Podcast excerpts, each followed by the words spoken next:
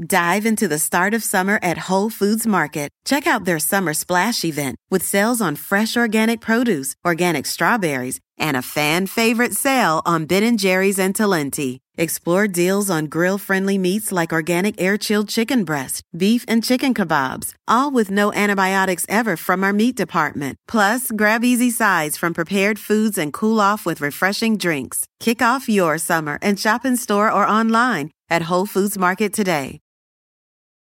Life is a highway, and on it there will be many chicken sandwiches. But there's only one McCrispy. So go ahead and hit the turn signal if you know about this juicy gem of a detour.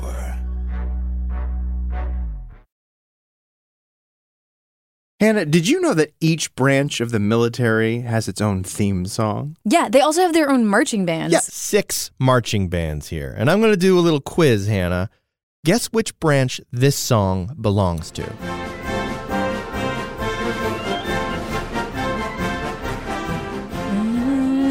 Okay, that, yeah, that one's the Marines. It's very recognizable. Yeah, it's the United States Marine Corps hymn. Uh, how about this one?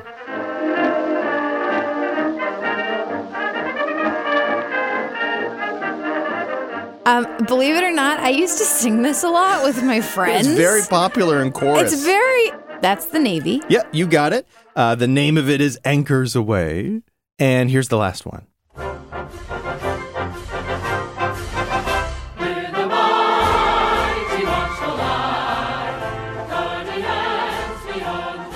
Ooh. Well, it sounds like it's the Coast Guard. No, Is that the Army?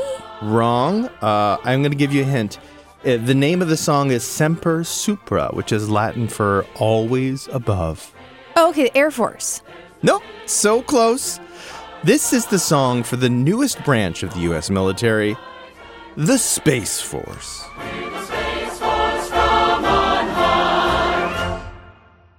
I guess it does feel kind of John Williamsy, right? Like Star Warsy. Yeah, you are not the first person to make that observation. This is unconfirmed, but I did hear a rumor that John Williams, the composer behind Star Wars and a lot of other movies, had offered to do the theme for them and they, they turned him down because they, you know, obviously they wanted their own people to do it. But that's an unconfirmed rumor. That is Dr. Wendy Whitman Cobb. I am an associate professor of strategy and security studies at the School of Advanced Air and Space Studies, otherwise known as SAS. Wendy is a self proclaimed space geek and went to school near the Space Coast in Florida. Five, four, I love that it's called the Space Coast. two. I grew up watching space shuttles launch my whole life. Wendy was teaching a course on space policy at the United States Air Force Academy when that Space Force theme song dropped. my memory associated with it is just hearing what these young future space leaders are really excited about and being able to sort of get in on the ground floor of something new that they're building and you know having to come up with a song and think about it and and what does that tell the world and the, our citizens about what it is that we do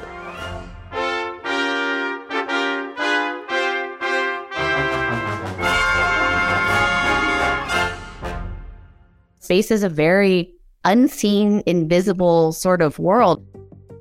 People don't know a lot about what actually goes on up in space. So, all we have, all the references we have to go on are science fiction for the most part. So, I think it's hard for the public not to see those connections, even if they were not deliberately trying to make them. We'll call it the Space Force. Think of that Space Force.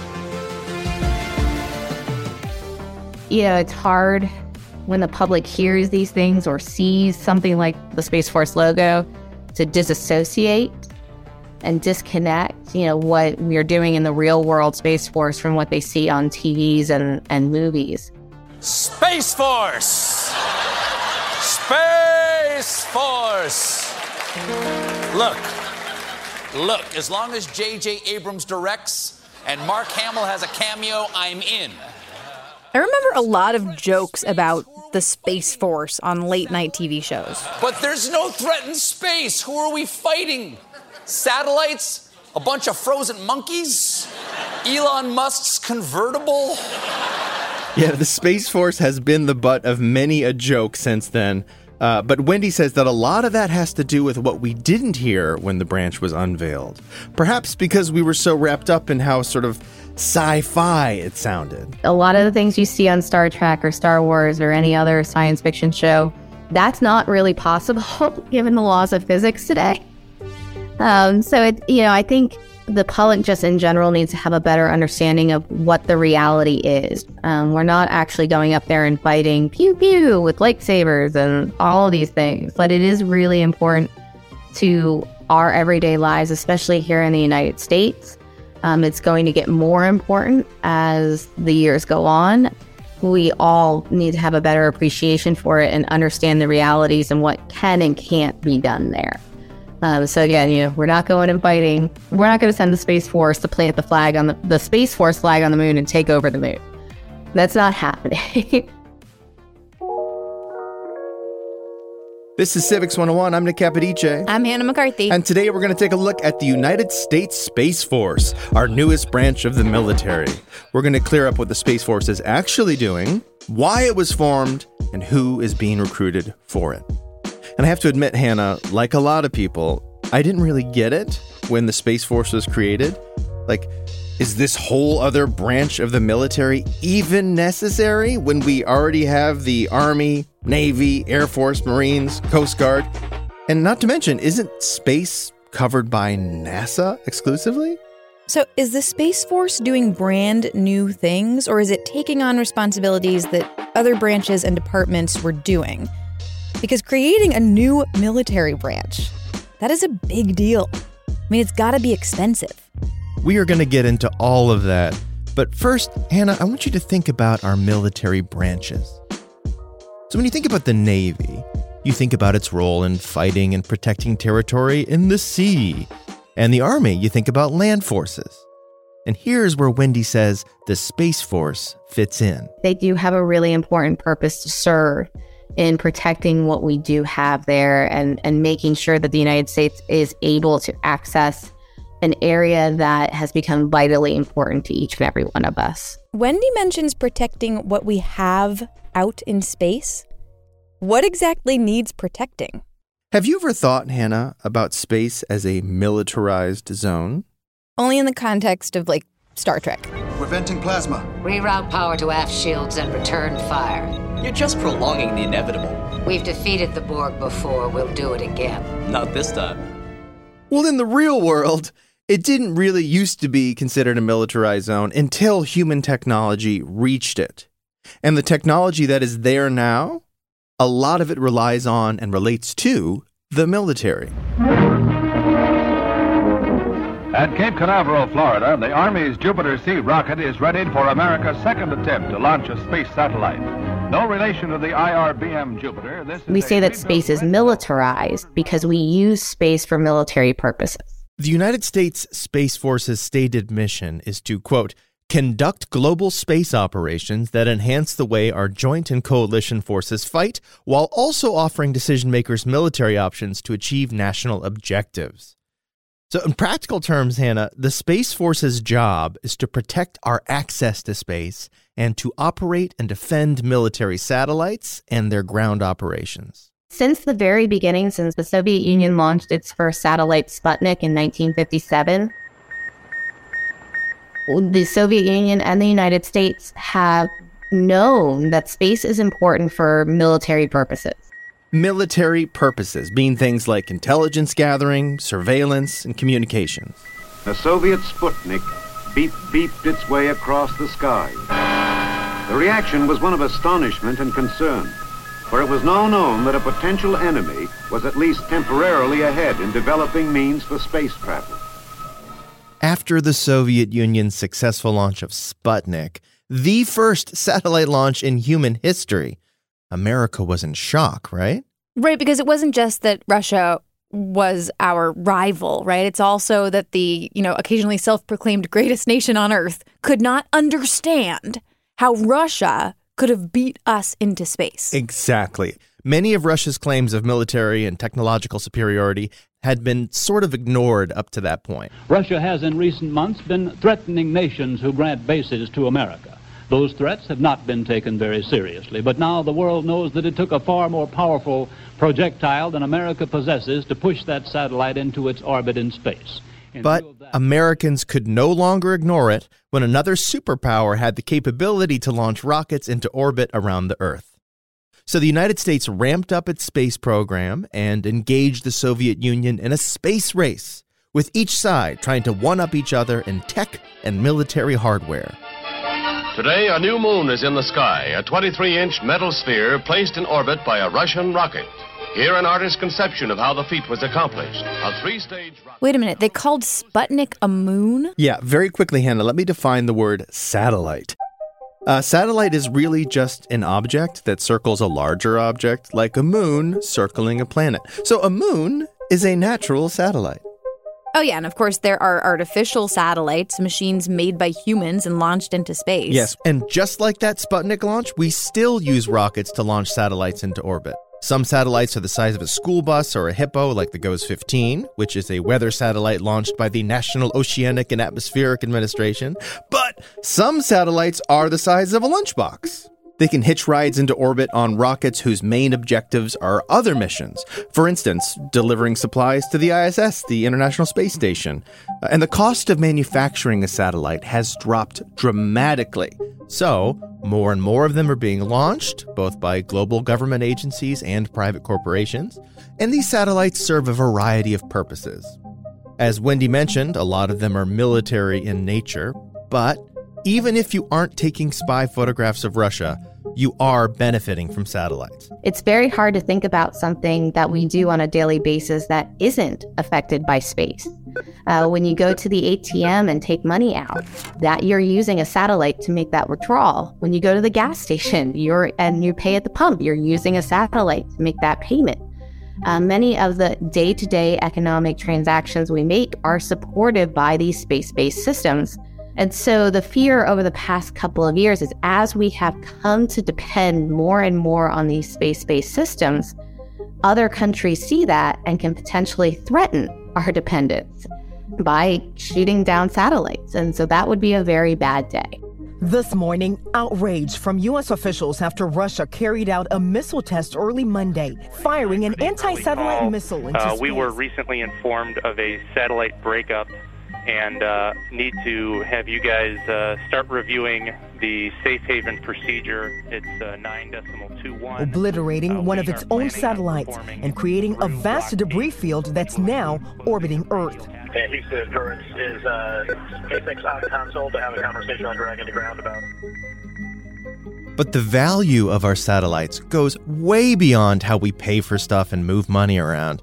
They are the reason, Hannah, we can reach in our pocket and see where we are and how we're going to get where we're going because 31 satellites make up what is called the Global Positioning System, GPS. GPS is one of these things that I think we all sort of take for granted because we're using that information on our phone nearly every day. I have to confess, I almost entirely depend on a map app on my phone. Like I can get around my hometown, but that's kind of it. In two miles, Hannah, make a right on navigation dependent boulevard. And those GPS satellites have been important to the military long before the creation of the Space Force. Quick interesting fact the network of global positioning satellites orbiting the Earth was developed by the Air Force in the late 1970s and used to be called Navstar. Uh, the mapping technology was first made available for civilians in 1983 when President Reagan authorized its use by commercial airlines. The first consumer GPS devices came in the market in 1989, but the GPS satellites are still owned by the government and operated by the Space Force. But here's the thing, Hannah. There's something else those GPS satellites do that is vitally important. They provide incredibly precise timing data. Timing? Yeah. So each GPS satellite has an ultra precise atomic clock on board that continuously sends out what time it is according to that clock. This precise timing is used in financial transactions and by institutions around the world. You trade a stock, let's say. You want to buy it at the price it is at that very moment, and not five minutes from now, not five minutes ago. So, you know, they use these ultra precise timing um, signals to make these transactions and make them happen and make them match up. We also use these same signals for things like emergency services. if you think about how often we're making economic transactions on a daily basis, imagine what happens if you lose that capability. Many of us uh, in society today don't carry a lot of cash. If GPS goes down, you're not going to get cash out of the ATM. You're not going to be able to use your credit cards or make financial transactions. In the past, where there have been errors in the timing signals of GPS satellites, uh, emergency services have been unable to get signals and know where to go or know that they need to go somewhere. So, there are a bunch of extremely important and expensive pieces of equipment orbiting above us in space. And a lot of them have to do with supporting the military. But a lot of the value of these satellites is in making the modern world run. So, my question is given that collective value, is this the first time that our government has considered making a military branch to protect all this important stuff in space? Yeah, the idea of having a military force for space came long before the creation of the Space Force. Over the years, many leaders in Congress and the military have considered consolidating space operations. There was talk of a military space service in the late 1950s. Uh, President Ronald Reagan also toyed with the idea. Former Defense Secretary Donald Rumsfeld wanted to consolidate space operations, but then those plans were sidelined by 9 11. Wendy said that over the past couple of decades, members of Congress started pushing for more proactive defense of our space based assets. And the Trump administration ran with it. You know, I was saying it the other day because we're doing a tremendous amount of work in space. I said, maybe we need a new force. We'll go with the Space Force. And I was not really serious. And then I said, what a great idea. Maybe we'll have to do that. That could happen the president's support for this was sort of the culmination, the final point of this movement, this push to do it, this recognition that space is really important and really fragile. And we really need to think seriously about how we protect what it is we're doing in space. Who was in charge of that protection before the Space Force was created? The responsibility was shared. Before the Space Force, the Air Force was in charge of protecting and maintaining military satellites, and NASA was in charge of its own equipment in space. And the other branches, like the Army and the Navy, have recently turned over all of their military satellite communications to the Space Force as well. Now, earlier you mentioned that it wasn't just military satellites orbiting the Earth. I know a lot of US corporations have equipment up in space too. Does the Space Force have any interaction with those satellites? Do they protect them or monitor them? You know, kind of like how the Coast Guard has both military and civil jurisdiction when it comes to waterways and boats? Well, that's not part of their stated mission today, but Wendy says it's actually not clear what role the Space Force could play in the future. It's possible. There are very few rules of the road when it comes to operating in space. And I think a lot of that's going to depend on whether the companies themselves want the protection of the Space Force or not. Um, some companies might say, listen, it, it's not, you know, our satellite isn't worth a lot. We'll launch another one. Don't bother. Um, cause they don't want to get involved in the conflict. So you can imagine like you might have a company like Planet, which provides remote imaging services. Um, so they have a fleet of satellites up in space uh, and taking pictures of the Earth, oftentimes with very good image quality. Um, let's say they are under threat of attack they might not want the Space Force to step in because, you know, maybe that would just bring more threat to their satellite versus just sort of leaving it alone. I think a lot of it would also depend on the type of threat. There's different ways to attack things in space. You can do it obviously physically by, you know, shooting it down essentially, or you can do it electromagnetically by blinding it or lasing it. And so there's different types of uh, sort of weapons in that sense. So I think a lot of it depends. A lot of it is unclear. Um, the companies are under no requirement to tell anybody they're under attack. And even then, they might not know they're under attack because it's very difficult to know what's going on in, up in space. But this points to one of the reasons the Space Force was seen by a lot of people as needed in the first place. There is a lot of stuff up there military satellites, corporate satellites, space junk, a ton of space junk. That's the debris left by us in space when things break or are just abandoned. aside from military threats, space is simply becoming more and more crowded. So it's a riskier place to operate. And that might require a dedicated branch of experts. Maybe we need a service that is specifically dedicated to the protection and defense of our space based systems and our access to space.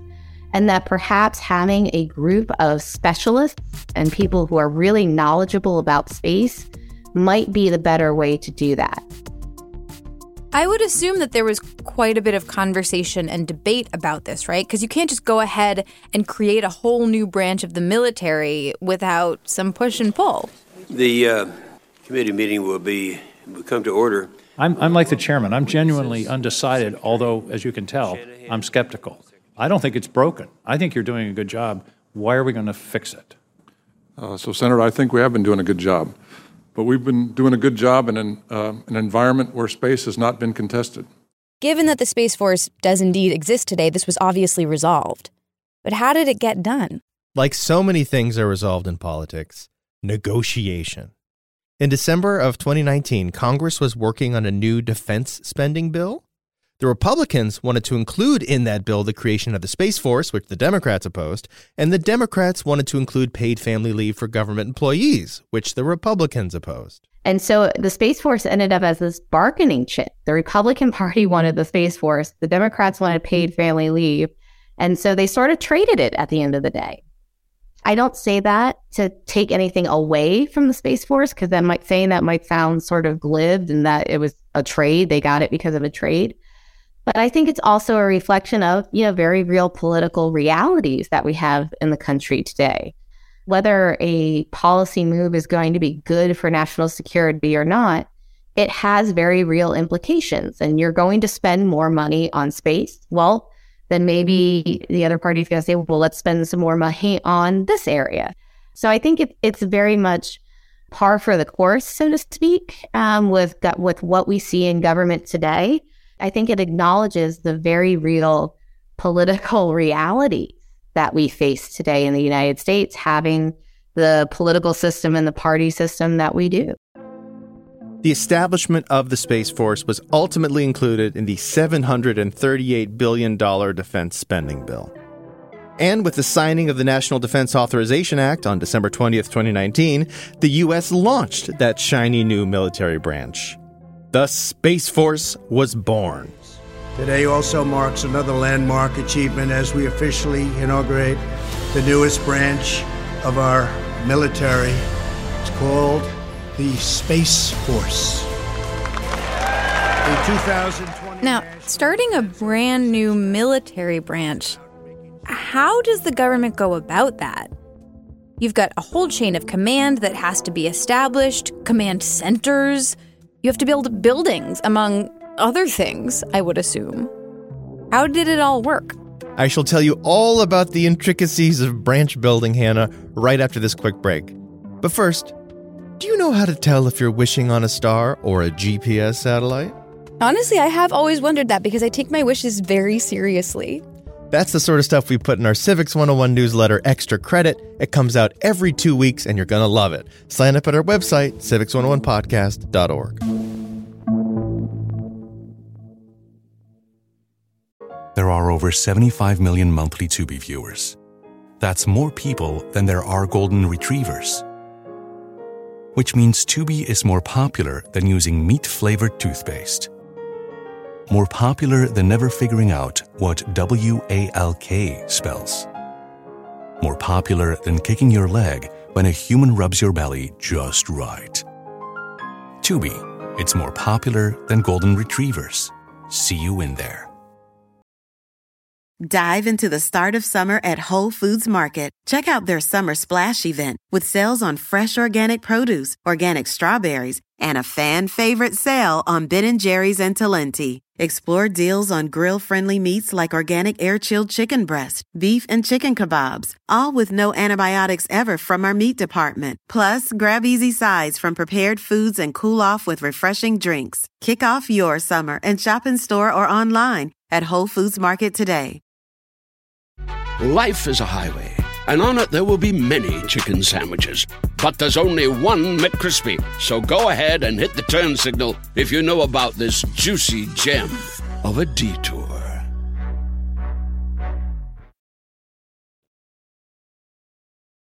According to regulations According to regulations and the Uniform Code of Military Justice. and the Uniform Code of Military Justice. So help me God. So help me God. Congratulations and welcome to the United States Navy.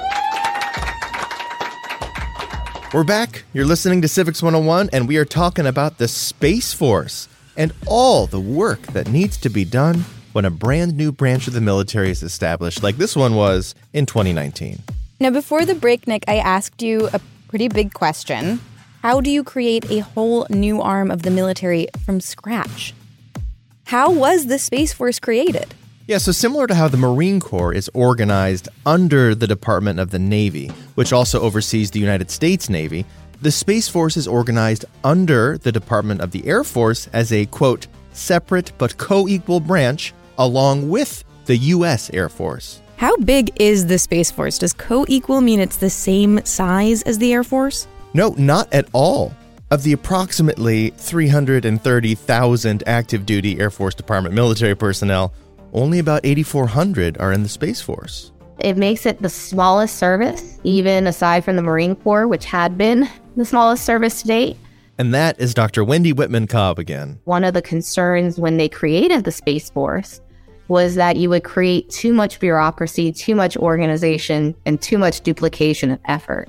And so, one of the things that they have really worked hard is to keep the organization as small, flat, fast, and efficient as possible to sort of avoid some of those concerns. Um, so, I don't think there's necessarily any political appetite to enlarge that in the near future, of course, barring something happening. If something happens and we find out, wow, we really need to be doing more, um, you can imagine a situation where, where we might start to enlarge what the Space Force is doing and, and give them more people um, to do that. But I think for the most part, it's going to stay relatively small. Once the newly created U.S. Space Force had indeed achieved liftoff, there was a lot of work to do to keep that bird in the air, so to speak. There were the monumental tasks of organizing the branch, recruiting skilled active duty Air Force personnel and civilians, and of course, branding. And branding is important. Military folks know this. Every branch has its own singular identity, and the Space Force needed one too. Branding like a theme song. Exactly. And also sleek new uniforms, a memorable symbol, a, a motto. These are all important parts of the Space Force's identity and brand. And while these may seem like little details to civilians, they all play a pretty big role in shaping the culture and character of the Space Force as a vital part of the U.S. military.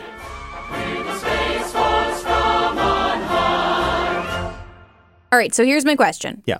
Members who serve in different military branches are called different things. In the Army, you've got soldiers. In the Navy, you've got sailors. In the Marines, you're called a Marine. what do they call the personnel within the Space Force? Again, this was something that the Space Force had to take a new eye to. In the Air Force, we actually call members of the Air Force airmen, not necessarily gender inclusive. And so, you know, I think the Space Force wanted to be sensitive to being gender inclusive, but also find a name that spoke to what it is that they intend to do. They did take some suggestions from the public about what to call members of the Space Force. Oh boy, is it one of these open to the public things? Yeah. Like kind of when we asked grade school students to design quarters. My quarter design was not accepted by the state of Massachusetts, by the way. What kinds of names did they get? I think there was a paucity of sort of Boaty McBoatface jokes, but there were a lot of fun submissions. My favorites were the Thunder Children and Mars Bars. Uh, but Wendy says there was a common theme in many of the public's suggestions. Many of them did end up being uh, sci-fi inspired uh, in many ways, and I think that again was another place where the Space Force tried to sort of separate out the science fiction from the fact. Obviously, when you hear the term Guardians, you might think Guardians of the Galaxy, um, but I think the the choice of the name Guardian really says what it is they want to do. They don't want to get actively involved in a war unless they have to. Their job is to guard, um, guard our assets, guard our way of life, guard our access to space um, from any potential threat. Um, and so I think that really is descriptive of what it is the Space Force hopes to do and what they see their mission as. All right. Now, you said earlier that the Space Force brought in active service members, and you mentioned recruitment. So, where are these new Guardians coming from? Like, are they being wooed away from other jobs in, say, NASA or even civilian jobs that have to do with space, like working with corporate satellites? The core of the new Space Force has been taken from the Air Force. And a lot of the space units that the Air Force was operating, a lot of the space professionals that the Air Force already had. The other services also had some space professionals and space systems. And so over the past couple of years, the Space Force has started to sort of consolidate a lot of the military space operations under their umbrella. So, to recap, the Space Force was formed to pull together a bunch of things that other branches, but primarily the Air Force, were in charge of before. They are essentially maintaining and protecting military satellites and the military access to space. And this includes potential attacks, collisions with space junk, communications. Are they doing anything else? Well, one of the most important things is the support they're providing to all the other branches of the military, not just satellite operations, but communications, intelligence, navigation capabilities, and missile defense. But they're not holding a total monopoly on government operations in space. And have you ever heard of the National Reconnaissance Office, the NRO? I have not. What is that? The NRO was a highly, highly classified office during the Cold War that only became declassified in the 1990s. Uh, they run a lot of space based systems for the wider intelligence community. That's going to stay its own organization, separate from the Space Force. And of course, NASA is still overseeing science and technology related to space and space exploration.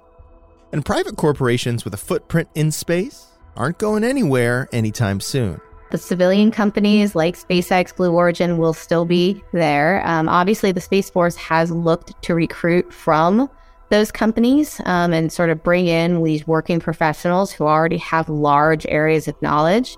Wendy said that the Space Force has often sent its personnel to work with commercial companies in order to foster collaboration there's a big focus on these private public partnerships as well as international governmental relationships, which makes sense considering the diverse international mix of satellites orbiting our planet right now.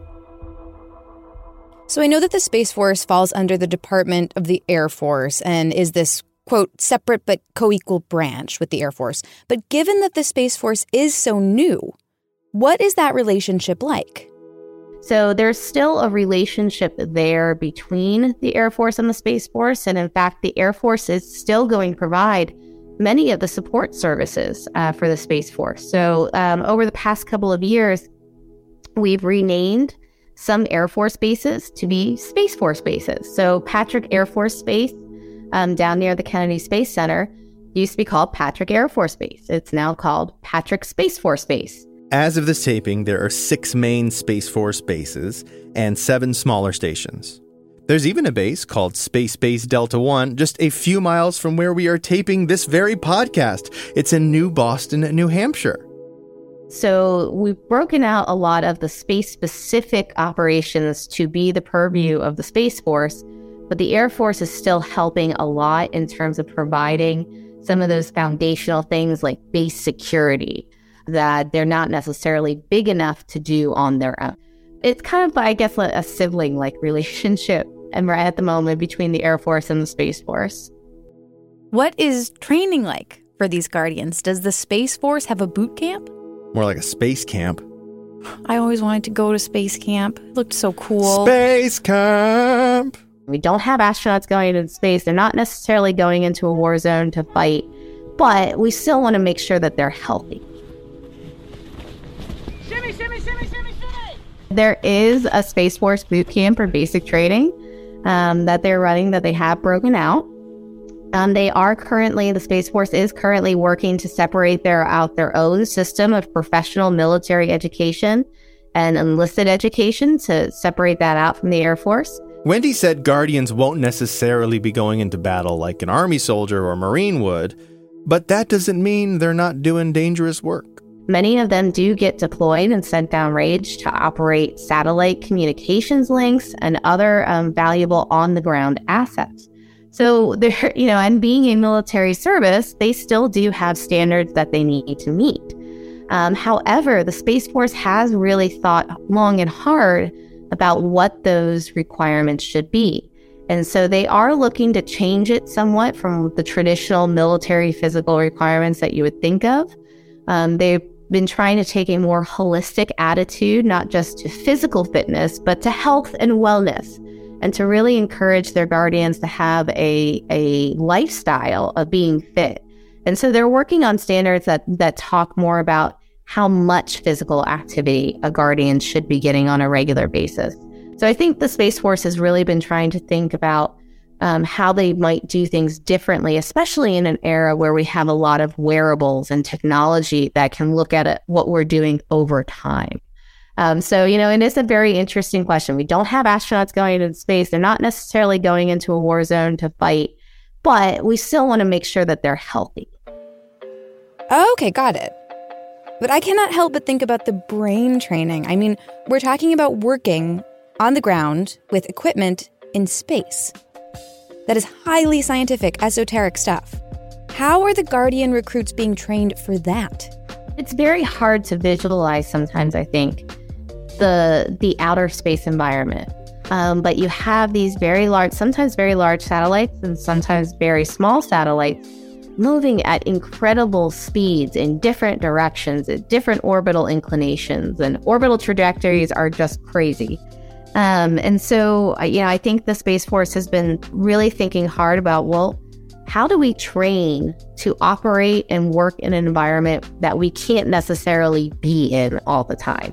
Wendy says that the Space Force is looking into cutting edge technologies like virtual reality headsets with 3D replicas of satellites, space stations, and mission control rooms. You know, we, we, our satellites aren't necessarily set up for you know instant servicing. If something goes wrong with the satellite, you don't just send up a repair person. Um, so, you know, there's just different ways of operating in space that we have to learn and figure out and use the best tools to our advantage when you can't really get there. Um, and we're not really anticipating sending Guardians into space in the near future either. I would assume that building a virtual reality space station is more affordable than sending someone into space. But I bet it doesn't come cheap. Yeah, it's all pretty pricey. The 2023 budget bill passed for the Space Force was $26.2 billion. That's more than a 70% increase over their 2022 budget. And here's a staggering statistic that never fails to shock me the United States comprises about 40% of the world's total military spending. That's more than the next nine countries combined. And with this highly specific branch addition, that number is going to keep going up. But these satellite and space programs already existed and already were expensive. They were just spread out under other agencies. And now, with them being consolidated into one place, this funding could theoretically be harder to cut. And it sounds like a lot, and it is. It's actually a little bit more than NASA, what NASA gets. But, you know, compared to the other services, it is rather small. Um, and this, I think, has been a concern to people who support the Space Force because one of the things about what the Space Force does is it supports the other services. It supports everything else the Army does, the Navy does, the Marine Corps does by providing communication, by providing missile warning services, um, by providing remote sensing. Yeah, this is one of these things that the Space Force has tried to argue that, like, we need to get more money to do these things for the other services. It's not the US Space Force doing it for the US Space Force's sake. It's the Space Force doing it for the Army's sake, for the Marines' sake, for the Navy's sake, for the Air Force's sake. Is there a chance that political winds will shift and Congress could decide, you know, let's just dismantle the Space Force, split the responsibilities back up under different branches and programs? And listen, anything's possible. I'm never going to say never. But as someone who has studied bureaucracies, government bureaucracies, once one is created, it's very hard to kill it. um, it never really goes away. It might become morph into something else and change, but it never really goes away. But I think now that the Space Force is an organization, it's been around for three years now. Um, it has people who support it. It has a budget line. It has facilities that they're starting to create. It makes it even harder to stop. Um, so I think as as an agency gets older, it just gets even harder to kill. Even if uh, a new administration came into office after the 2024 election, that means you're still going to have a space force that's been around for several years, and that's going to be even harder to kill than it would be now or two years ago.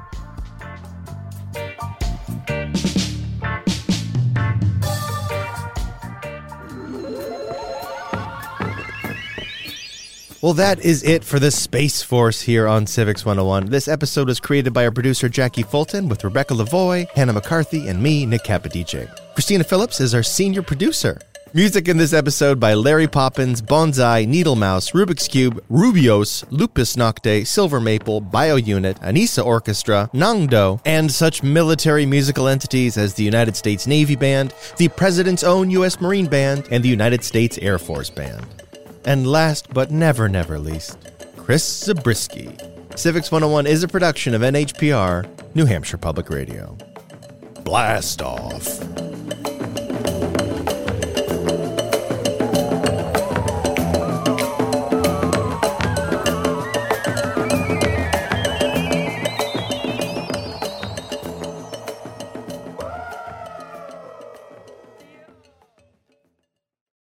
Dive into the start of summer at Whole Foods Market. Check out their summer splash event with sales on fresh organic produce, organic strawberries, and a fan favorite sale on Ben & Jerry's and Talenti. Explore deals on grill-friendly meats like organic air-chilled chicken breast, beef and chicken kebabs, all with no antibiotics ever from our meat department. Plus, grab easy sides from prepared foods and cool off with refreshing drinks. Kick off your summer and shop in store or online at Whole Foods Market today. Life is a highway, and on it there will be many chicken sandwiches. But there's only one McCrispy. So go ahead and hit the turn signal if you know about this juicy gem of a detour.